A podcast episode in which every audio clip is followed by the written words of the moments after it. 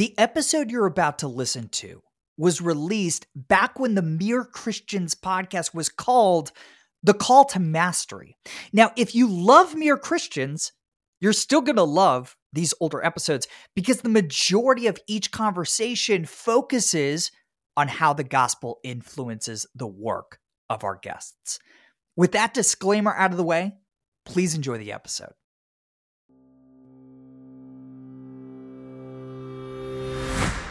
Hey, everybody, welcome to the Call to Mastery. I'm Jordan Raynor.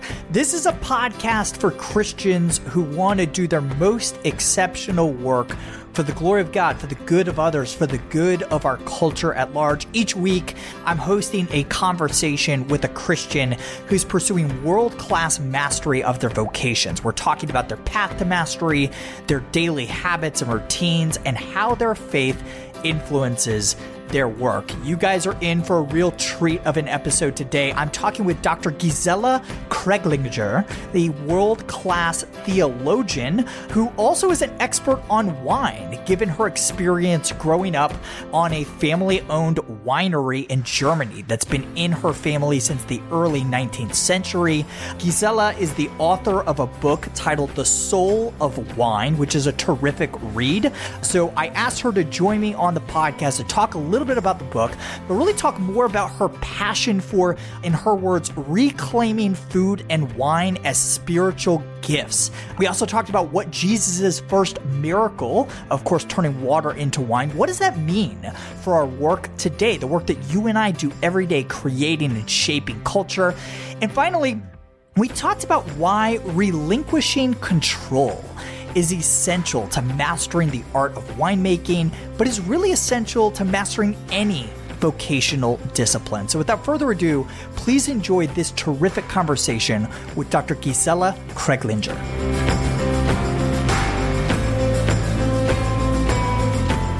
Gisela, thank you so much for joining me. And you're calling in from Germany, right? Yes, I am. Are you at the family winery right now? Right now, I am. Yeah, we just had a wine tasting the other day, sampling the wines of 2019, and they have turned out to be really beautiful. What's your favorite one? Well, my favorite wine from the wine region in Franconia is the Silvaner. It's a, it's a very dry and crisp and savory wine with a lot of acidity. It has, it's quite a characterful wine that goes really well with um, roasts and fish and all sorts of lovely dishes. I love a good crisp wine. That's great. So, my wife and I were in Sonoma about a year ago. We try to get out there every few years. So, I'm curious if you've, I mean, you are like the wine expert here, right? So, do you have a favorite spot to visit in Northern California? Favorite winery spot? I think Sonoma is a fascinating region. It's very complex in terms of its geology and also its climate because you have the wineries that are very close to the coast and then you have wineries that are more inland. So when when I went, I stayed in Healdsburg. Yeah. And that's a really great place from which to then explore the wineries. I think there are many wonderful wineries that you can explore there. So I'm not sure if I have a favorite, but I definitely think that's a lovely, lovely region to visit. And I like that there are so many small family run wineries in the Sonoma area. Yeah, it's a wonderful place I mean, my wife and I, we're not huge wine drinkers. I drink more beer than I do wine, but we love wineries, especially in Northern California. It's just such a beautiful part of the world. Yeah. I got to get out yeah. to Germany, though, go to German wine country. That is definitely on the list. That'll be yes. fun. So tell me a little bit about what it was like growing up in the winemaking business. Like you grew up on this family owned winery. What was your childhood like? How was your childhood different than the typical childhood growing up on a winery? Right. I guess the main difference is that we worked a lot from yeah. a very early age. So when, when I tell people that I grew up on a winery, they often have these very romantic notions that we would be sitting around sampling wine, watching the weather go by. But if you have a family run winery, it is actually a lot of hard work. Hmm. And so we children, we were four girls, we had to work and help a lot. And I remember one chore that I really did not like was when we children had to crawl into the wine vat to scrub it clean from the inside because it was wet and smelly and dark in there. But we had to crawl in there with our little brushes and then a hose with water and brush it down from the inside. And I remember saying to dad, Dad, it's so cold and dark and wet inside. I want to get out. And my dad just said, scrap harder. That's terrific. The unglorious side of the winemaking business, right? That's so right. What, I, I'm really curious. What did a day in the life of your family look like? Like from the moment the sun came up to the moment the sun came down, what were you guys all doing? Kind of what was the TikTok timeline of a day in your family? Well, you know, I mean, by eight o'clock, everyone was out and about and doing work. And that really depended on the season of the year and on the weather. And every day was different. You know, sometimes they would be out in the vineyards pruning, sometimes they would be on the winery filling up wine bottles, sometimes they would be in the cellar.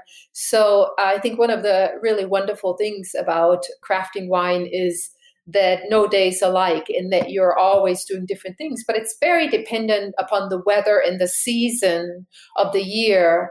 But usually it's like you'd be out by eight you'd come back for lunch discuss you know the rest of the day and then you continue to be out there.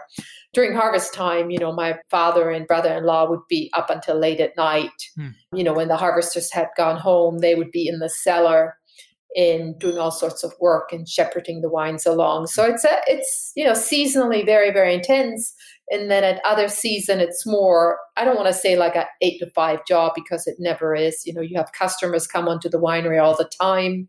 So yeah, it's a very happening place, a winery. I love how authentic this conversation is. I can literally hear wine glasses clinking in the background, which is terrific. It's like you're still in this world. By the way, how long has the winery been in your family? Well, it's been in the family for many generations.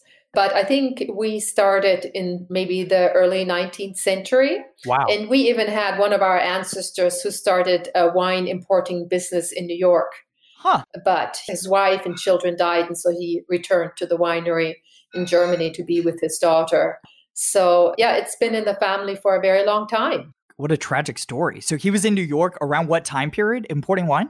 That was in the early 20th in the early 19th century. Wow. And we have letters, him writing back and forth. And, you know, had his wife and children not passed away, he probably would have stayed and made, and we would have had the Kreglinger wine importing business in New York. But, you know, he came back to Signitz, which is a lovely place to grow old and pass into the next realm of God's glory. I'm sure. So, as you're coming of age, you're thinking about your career how did you get to this place in which you chose the path of the theologian as opposed to the path of the winemaker? What's your story there? Well, I think I've always had it in me to be asking questions about God. And especially one of the questions that I've always been interested in is how involved is God in our lives? To what hmm. measure? You know is he sort of standing off sometimes and sometimes he's really involved? And how does that work in the wine you know business? So i've always asked those questions and i've always been more of the thinker in the family. I'm not as practically oriented as the hmm. rest. And so i think it was sort of inevitable. But of course growing up on a winery has profoundly shaped my theology. And i really have always desired for a more holistic and embodied and creation theology to be developed. Hmm. And I want to talk more about that in a minute. But so you mentioned in the book, in The Soul of Wine, that working as a theologian has a similar feel to the vocation of winemaking. How so? I'm really curious to hear you talk a little bit about that. I think it's the Christian vocation that sees God, you know, redeeming the world and human beings and relationships in the way God tends to his creation and to human beings is very similar to how a vintner tends to his vines in the vineyard. The rhythms are very similar. And you know, you find that both in the Old, but especially in the New Testament, that Jesus uses agricultural language in the language of the vineyard a lot mm. to talk about the mystery of how Christ is with us and how he shapes the Christian life in our communities. Mm. Yeah, so you got your PhD in historical theology. You taught Christian spirituality at Samford here in the yes. States. Tell us about the work you're doing today. These days, I continue to write and um, speak. I've also started offering wine pilgrimages. I've seen this. I'm very excited to go on one one day. Yes, we had our first one in June and it was really rather beautiful. It envisions the whole idea of pilgrimage in a very different way, a lot more of an embodied way and affirming the goodness of our bodies and the earth, but also reconnecting with very important traditions that have helped shape an agrarian vision of Christian spirituality, mm. which is what the Benedictines and the Cistercians did. And so we went to Burgundy, where the Benedictines really took off, so to speak, at Cluny. And then the Cistercians really were a reform movement within the Benedictine tradition that emphasized manual labor and agricultural work. And I call the Cistercians the Silicon Valley of the Middle Ages in slow motion because they really developed agriculture and viticulture all throughout Europe. And it's because of their agricultural work that, and the stability that it brought in terms of food provision that provided the foundation for Western civilization to emerge. And so I wanted to take people back to that place. And they planted a lot of the really famous Grand Crus of Burgundy in France. Hmm. That's so fascinating. So, one of the things we talk a lot about on the call to mastery is how people pursue world class mastery at their craft, whether they're entrepreneurs or authors. So, I'm really curious what do world class vintners do that their less masterful counterparts don't? Like, what's the delta? What's the difference between being a good and a great winemaker? I think they have a love and a passion for what they do and they are absolutely devoted to the craftsmanship. Mm-hmm. And they work with creation. They don't overburden it, they don't force it, they don't violate it. They try to have a posture of love and work with what's been given to them. Mm. And that's really remarkable. But that's also a relinquishing of control mm. and an abandonment of yourself to what's been given to you and what you can work with. So they are in a really intimate dance, both with God and creation. And you have to have a lot of confidence and a lot of willingness to sort of let go and at the same time be really present. Hmm. I think there's a lot of wisdom there for anyone in any line of work of relinquishing control to the gifts and opportunities that God has put in front of us. So you've chosen to master your work as an academic, as a theologian. You've observed master winemakers what are the parallels other than this relinquishing of control? What are the other parallels to what it takes to master winemaking and mastering the work of a theologian? I think, you know, I don't see, I, I very much as a theologian respond to the call that I sense within from God and to contribute to the conversation and also push new boundaries in the way we talk about theology and what we talk about. And so I think it's always sort of an openness for the new and the unexpected and to work with what you have been given. And I think I see that in vintners too. They don't ever stop learning. There are always different conditions that they have to work with in terms of the climate, in terms of new grape varieties in the soil. And it's always sort of diving into that dimension and listening and paying attention and then working with that context and to do it lovingly. Hmm. Yeah. So, you know, it's easy to see the eternal significance of a theologian, right? You're helping people know God better, more accurately, more intimately. I think it's harder for some people to see the eternal meaning of the work of a winemaker or an mm-hmm. entrepreneur mm-hmm. or a CPA. Can you talk about the eternal significance you see, particularly in the craft of winemaking, but really in all work, all meaningful work that we do? Mm-hmm. Yeah, I mean, particularly for wine, in the Psalms, we learn that God gave wine to bring us joy. And the cultivation of joy is a really important Christian practice. Mm.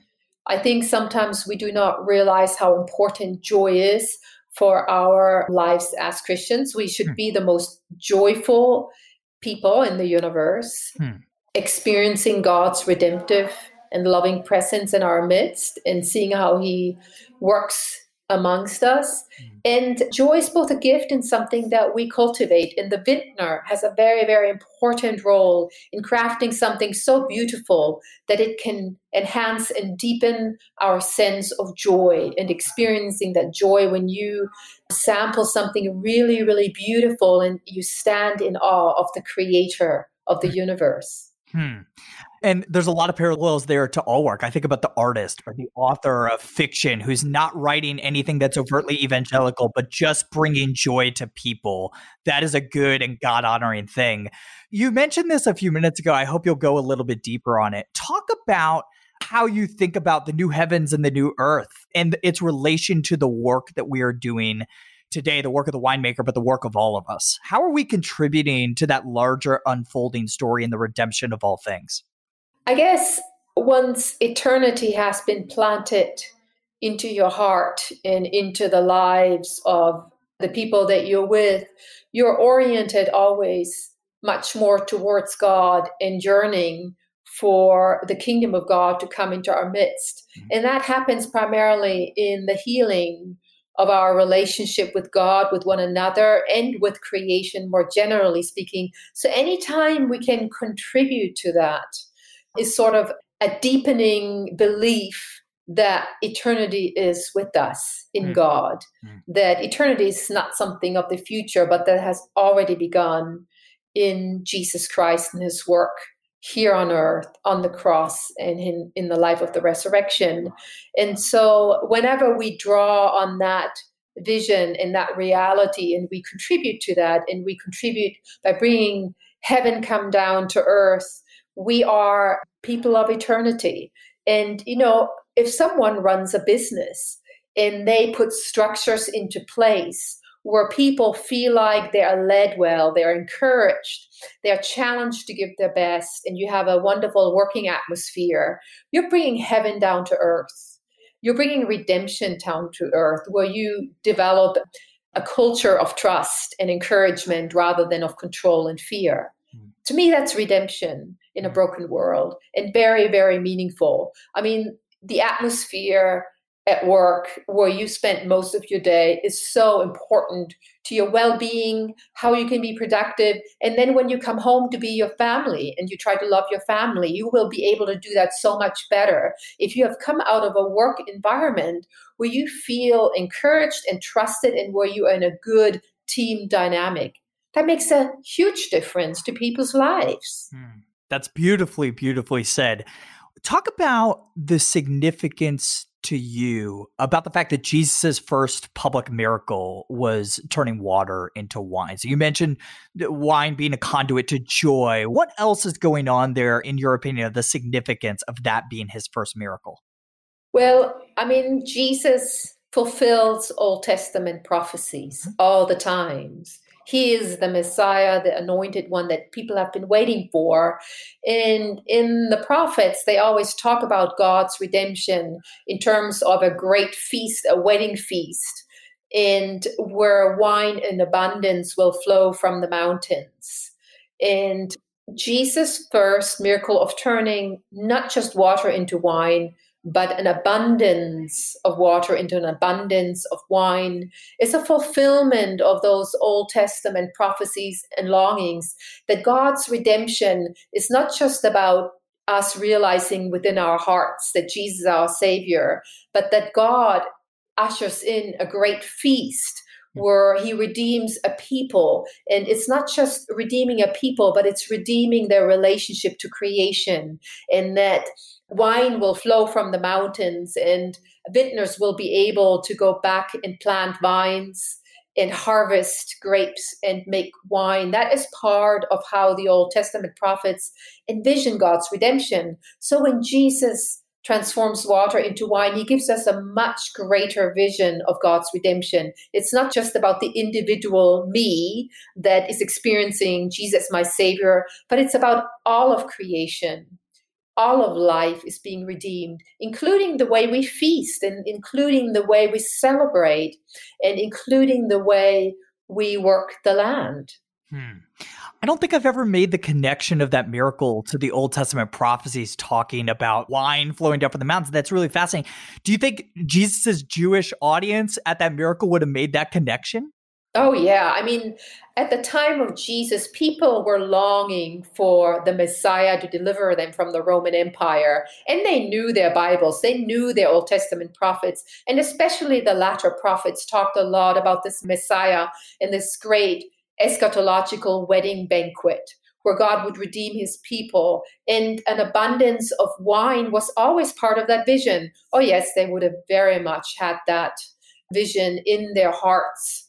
And Jesus very much plays into that and says, I am the Messiah. I am fulfilling those Old Testament prophecies. I have no doubt about that. What would you say to the Christian? And there's lots of Christians that hold this belief that say, well, you know what? Wine's great. It's great to enjoy now. But you know what? In the end, it doesn't matter. It's all going to burn up. Wine doesn't matter. Coffee doesn't matter. What matters is saving souls. So great. Be a Christian winemaker so long as you lead people to saving faith in Christ, which obviously is a good thing. But what would you say about the eternal significance of the actual work, of the actual wine beyond the temporary, the here and now? Well, the way God has created us and the way He has redeemed us is as fully embodied people mm. placed into the Garden of Eden. And a lot of people don't know that the term Eden, the Hebrew term Eden, means pleasure and delight. So the original vision that God has for humanity is that they walk in the garden with lots of fruit trees and that they live in peace with God and they enjoy the fruits of the trees and of what God has created. This is our vision of the Christian life, and this is what God wants to redeem. The idea that God saves individual souls and that it's just about my individual soul being saved is actually not a really Christian idea. It is not found in the Christian scriptures, both in the Old and New Testament in Jesus turning water into wine, Jesus celebrating at a Jewish wedding, Jesus celebrating the Passover meal, Christians being baptized with water, Christians receiving the Eucharist, the Lord's Supper with bread and wine, all emphasize that our salvation is not apart from creation, but it's deeply embedded within it. Mm. And salvation encompasses all of creation. So to deny the gifts of God for the people of God is, as John Calvin says, not acceptable. Mm. We cannot deny what God has given to humanity. We need to learn to accept it with gratitude and share it. Mm. And there's great beauty and joy in that. Hmm. And as the Westminster Catechism puts it so eloquently. What is the ultimate purpose of mankind? To glorify God and to enjoy Him forever. Mm. And enjoy the good things He's given us. When you're talking, you're reminding me of N.T. Wright's Surprised by Hope and how he beautifully articulates this vision of heaven breaking through. And I'm sure you've read that work, correct? I am not sure. I mean, I, I know Tom. You know, he, sure, I, yeah, yeah, yeah. he's been in St Andrews uh, for many St. years. Andrews, there's so. a connection there. No, but I love this point that he makes about Jesus post resurrection. So we read this seemingly minor detail of Jesus appearing to Mary as a gardener. And we kind of breeze past it. We're like, oh yeah, whatever. Jesus like looked like the gardener. And N.T. Wright, or as you refer to him, Tom, I love that you call him Tom, you know, points out, he's like, no, this is incredibly significant. The resurrection is the point at which Jesus is saying, it is time to garden again, time to go back to Eden to redeem all things, to redeem wine, to redeem literature, all for his glory, and in, to enjoy these good things of the world. Anything you you want to add to N.T. Wright's commentary on Jesus as the gardener? Well, I think it's not just that we are, you know, receiving it. I think it's our task as Christians is to reclaim what belongs to God. Hmm. And wine belongs to God. He's created the world in such a way that he placed bacteria into the atmosphere that fermentation could happen. Hmm. That is because God created the world in this way. So if we don't receive wine and we give it the meaning that God intended it to have, we allow the secular world to define the meaning of wine for us. And I don't think that's acceptable. It's God's gift for us, and it has a very particular role in our lives. And it's important to take scripture seriously. There are nearly a thousand references to wine and wine related themes in the Bible. There's no doubt about that wine has a very special purpose in God's salvation. Mm. And so I'm trying to help everyone remember that and be faithful to the holy and sacred scriptures. I love in the book, I think you make this like really practical in your book about we have let the secular world really define wine culture, and the church has been largely absent from that conversation. And one thing in particular you talk about in your book is this like pretentiousness of wine culture, right? Wine being seen by many as unapproachable. It makes some people feel like outcasts. What do you think is going on there spiritually that causes us to use wine in that way? And how can the church contribute in the redemption of wine culture? Well, I think we live in highly competitive mm. consumer cultures. Mm. This is the framework of our cultures. And so in North America in particular, wine has been emerging as a cultural force. And so it's defined within this very competitive consumer culture. It just takes on the meaning of the culture, it absorbs it. And then people, you know, the, the wine experts can be very helpful, but they also, you know, they spend a lot of time trying to impress other people or trying to sort of create this sort of consumer mentality that in order to really enjoy and appreciate wine, you have to do this and that, and you have to spend this and that. And it becomes this very, very elitist and competitive thing. And I think it's important to take a step back and look at the history of civilization and the history of Christianity and see how people have talked about wine and or to look at you know older traditions in Europe where wine has been part of everyday culture for such a long time. And then there is you discover this freedom this freedom to just enjoy wine on your own terms, that you don't have to learn all that lingo. You don't have to spend a fortune on a really good bottle of wine. You do have to invest some money into a good bottle of wine. I agree with that. But there's suddenly this freedom to say, let's just enjoy it mm. and be on a journey of discovery. And while you can learn all, from all of these wine writers, in wine educators. I also think we need to sort of keep them at a distance mm. so that we have more opportunity to discover for ourselves what wine is for and to read the Bible and to read all these great poets and theologians who have written about wine. And I've tried to do that in my book, The Soul of Wine. I've tried to bring in some of the quotes, some of the anecdotes of how people have reflected on wine and how, without pressure, in lightheartedness, mm. that is. What's one of your favorite anecdotes and stories from the book? I think my really favorite story, and I'm not sure if it's in this my book, The Spirituality of Wine, or in The Soul of Wine, but a Benedictine monk was fiddling with second fermentation and that was a time when others were doing that too. And he started using a cork. And so, in all of his experimentation, he sampled the wine that had gone through another fermentation and it was very sparkling. He was so excited and he called his brothers and he called to them and said, Come quickly. I am drinking stars. That's so good. That was Dom Perignon. He thought he was drinking stars when he was sampling sparkling wine. And that is one of the most beautiful metaphors for what it feels like to drink a really well crafted sparkling wine. Hmm. That's beautiful. So when you were talking a, minute ago about pretentiousness of wine, you just made me think there's a parallel here to our work, right? So when we approach wine as a weapon to make me feel superior to other people, you can't enjoy wine for the sake of just the goodness of that gift. The same is true for our work. When we approach our careers and whatever job title we have and whatever accomplishments we have as a means basically of self salvation, work will never feel like a calling. It'll always be a slave driver in our lives. It's only when we can rest in the truths of the gospel and the identity of who Jesus says we are that we can approach our work and enjoy our work just for the good, good gift that it is. So th- there's a beautiful parallel there. Yeah. All right, Gisela, three questions I love to ask every guest on the Call to Mastery. First, I'm really curious which books you tend to recommend or give away as gifts most frequently.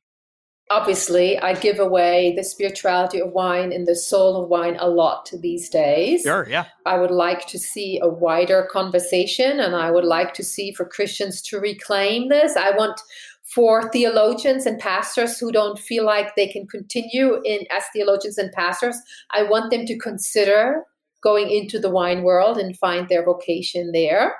I think that's really, really important that we do that. I give a children's book away that I love, and that's called The Gardener. Interesting. I don't know this. Tell me more about this book. Well, it's about a girl, and it's during the American Depression, and she's sent to help her uncle in the city with the bakery, and he's a very grumpy man. And she starts plant. She she collects seeds and plants them all around the bakery on the rooftop, and she transforms her uncle's life by being a gardener and by planting things. That's beautiful. So I love encouraging people in seeing that spiritual formation and soul care ultimately in the long run has to do with us reconnecting with the earth and being rooted in the earth and that can just mean living in the city and planting a few seeds in a flower pot. That could also mean planting a little garden, or that can mean visiting a winery that's close by on a regular basis and learning about God's creation. So I love doing that. So books by Wendell Berry, I like his poems a lot. His Sabbath poems are very important for me, and I've given them away. But there's a book by Abraham Heschel called Sabbath. Such a great book. One of my all-time right. favorite books. Yeah, and yeah. then there's a book called For the Life of the World. That is a very, very important book for me to give away. Yeah, and the book that most recently I've given away a lot is a book called The Body Keeps the Score. It's by a psychologist who works in trauma therapy and with the neurosciences. And again, he has a much more holistic approach to healing the whole person. And I think that his view of the human person and the way he suggests healing can happen is much more in sync with sort of the way the Psalms understand the way we heal. And for me, the Psalms is the prayer book for Christians in the Bible. So that's something that I'm really interested in. We are moving and developing our understanding of how we tick as human beings and how we heal. And I think there's a lot of good work being done that's actually very biblical. It's much more integrational. So that's a book that I like giving away a lot. Those are great recommendations. I wholeheartedly recommend The Sabbath book by Abraham Heschel. And I'm mm-hmm. going to check out The Gardener. That sounds like a great read for my little girls. So I'm yes. really, really curious which one person would you most like to hear talk about how their faith influences their efforts to create and reshape culture? someone that I have a lot of respect for. His name is Peter Harris. He founded an organization called A Rocha. He was one of the early Christians, very committed Christians involved in creation care. He's an ornithologist, and they started developing these sites where they started bird observatory centers. They worked with local governments and developed educational programs for children, but always with a passion for the gospel and a true calling to hospitality to see all of creation being redeemed. He is one of my great heroes, and his name is Peter Harris, and he co founded A Rocha. Yeah, I got to check Peter out. That's a great recommendation.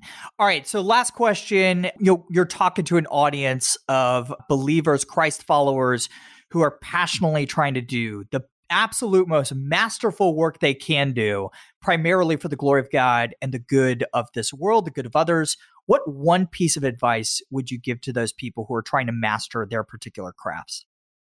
I would tell them to rest in God and allow God to lead them and to not be too perfectionistic about it, not to forget joy in the process. That's good. And and relinquish control. Going back to a theme we we just discussed a few minutes ago.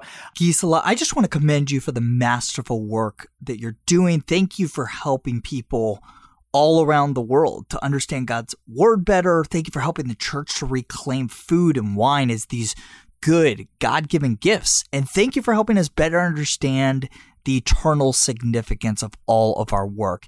Hey, you can connect with Gisela and learn more about her book and find out about all of these wine pilgrimages she's doing at giselakreglinger.com. Obviously, the link is right here in the show notes of this episode. Gisela, thank you so much for joining me on the Call to Mastery. Well, Jordan, it's been a delight to talk with you. So, who wants to go on a wine pilgrimage to Israel? That sounds amazing. But seriously, if you're interested, shoot me an email. Maybe we can get a group together. I hope you guys really enjoyed that conversation. You guys know how much I love talking about how our efforts to create and redeem culture are eternally significant. That was a terrific perspective from somebody who's both a master theologian and understands what it takes to be masterful at the art of making wine. What a beautiful conversation. Hey, if you're enjoying the call to mastery, make sure you subscribe to the podcast so you never miss an episode in the future. And if you're already subscribed, do me a huge favor and take 30 seconds to go review the podcast right now so more people can find the show. Hey, thanks for listening to the call to mastery this week. I'll see you guys next time.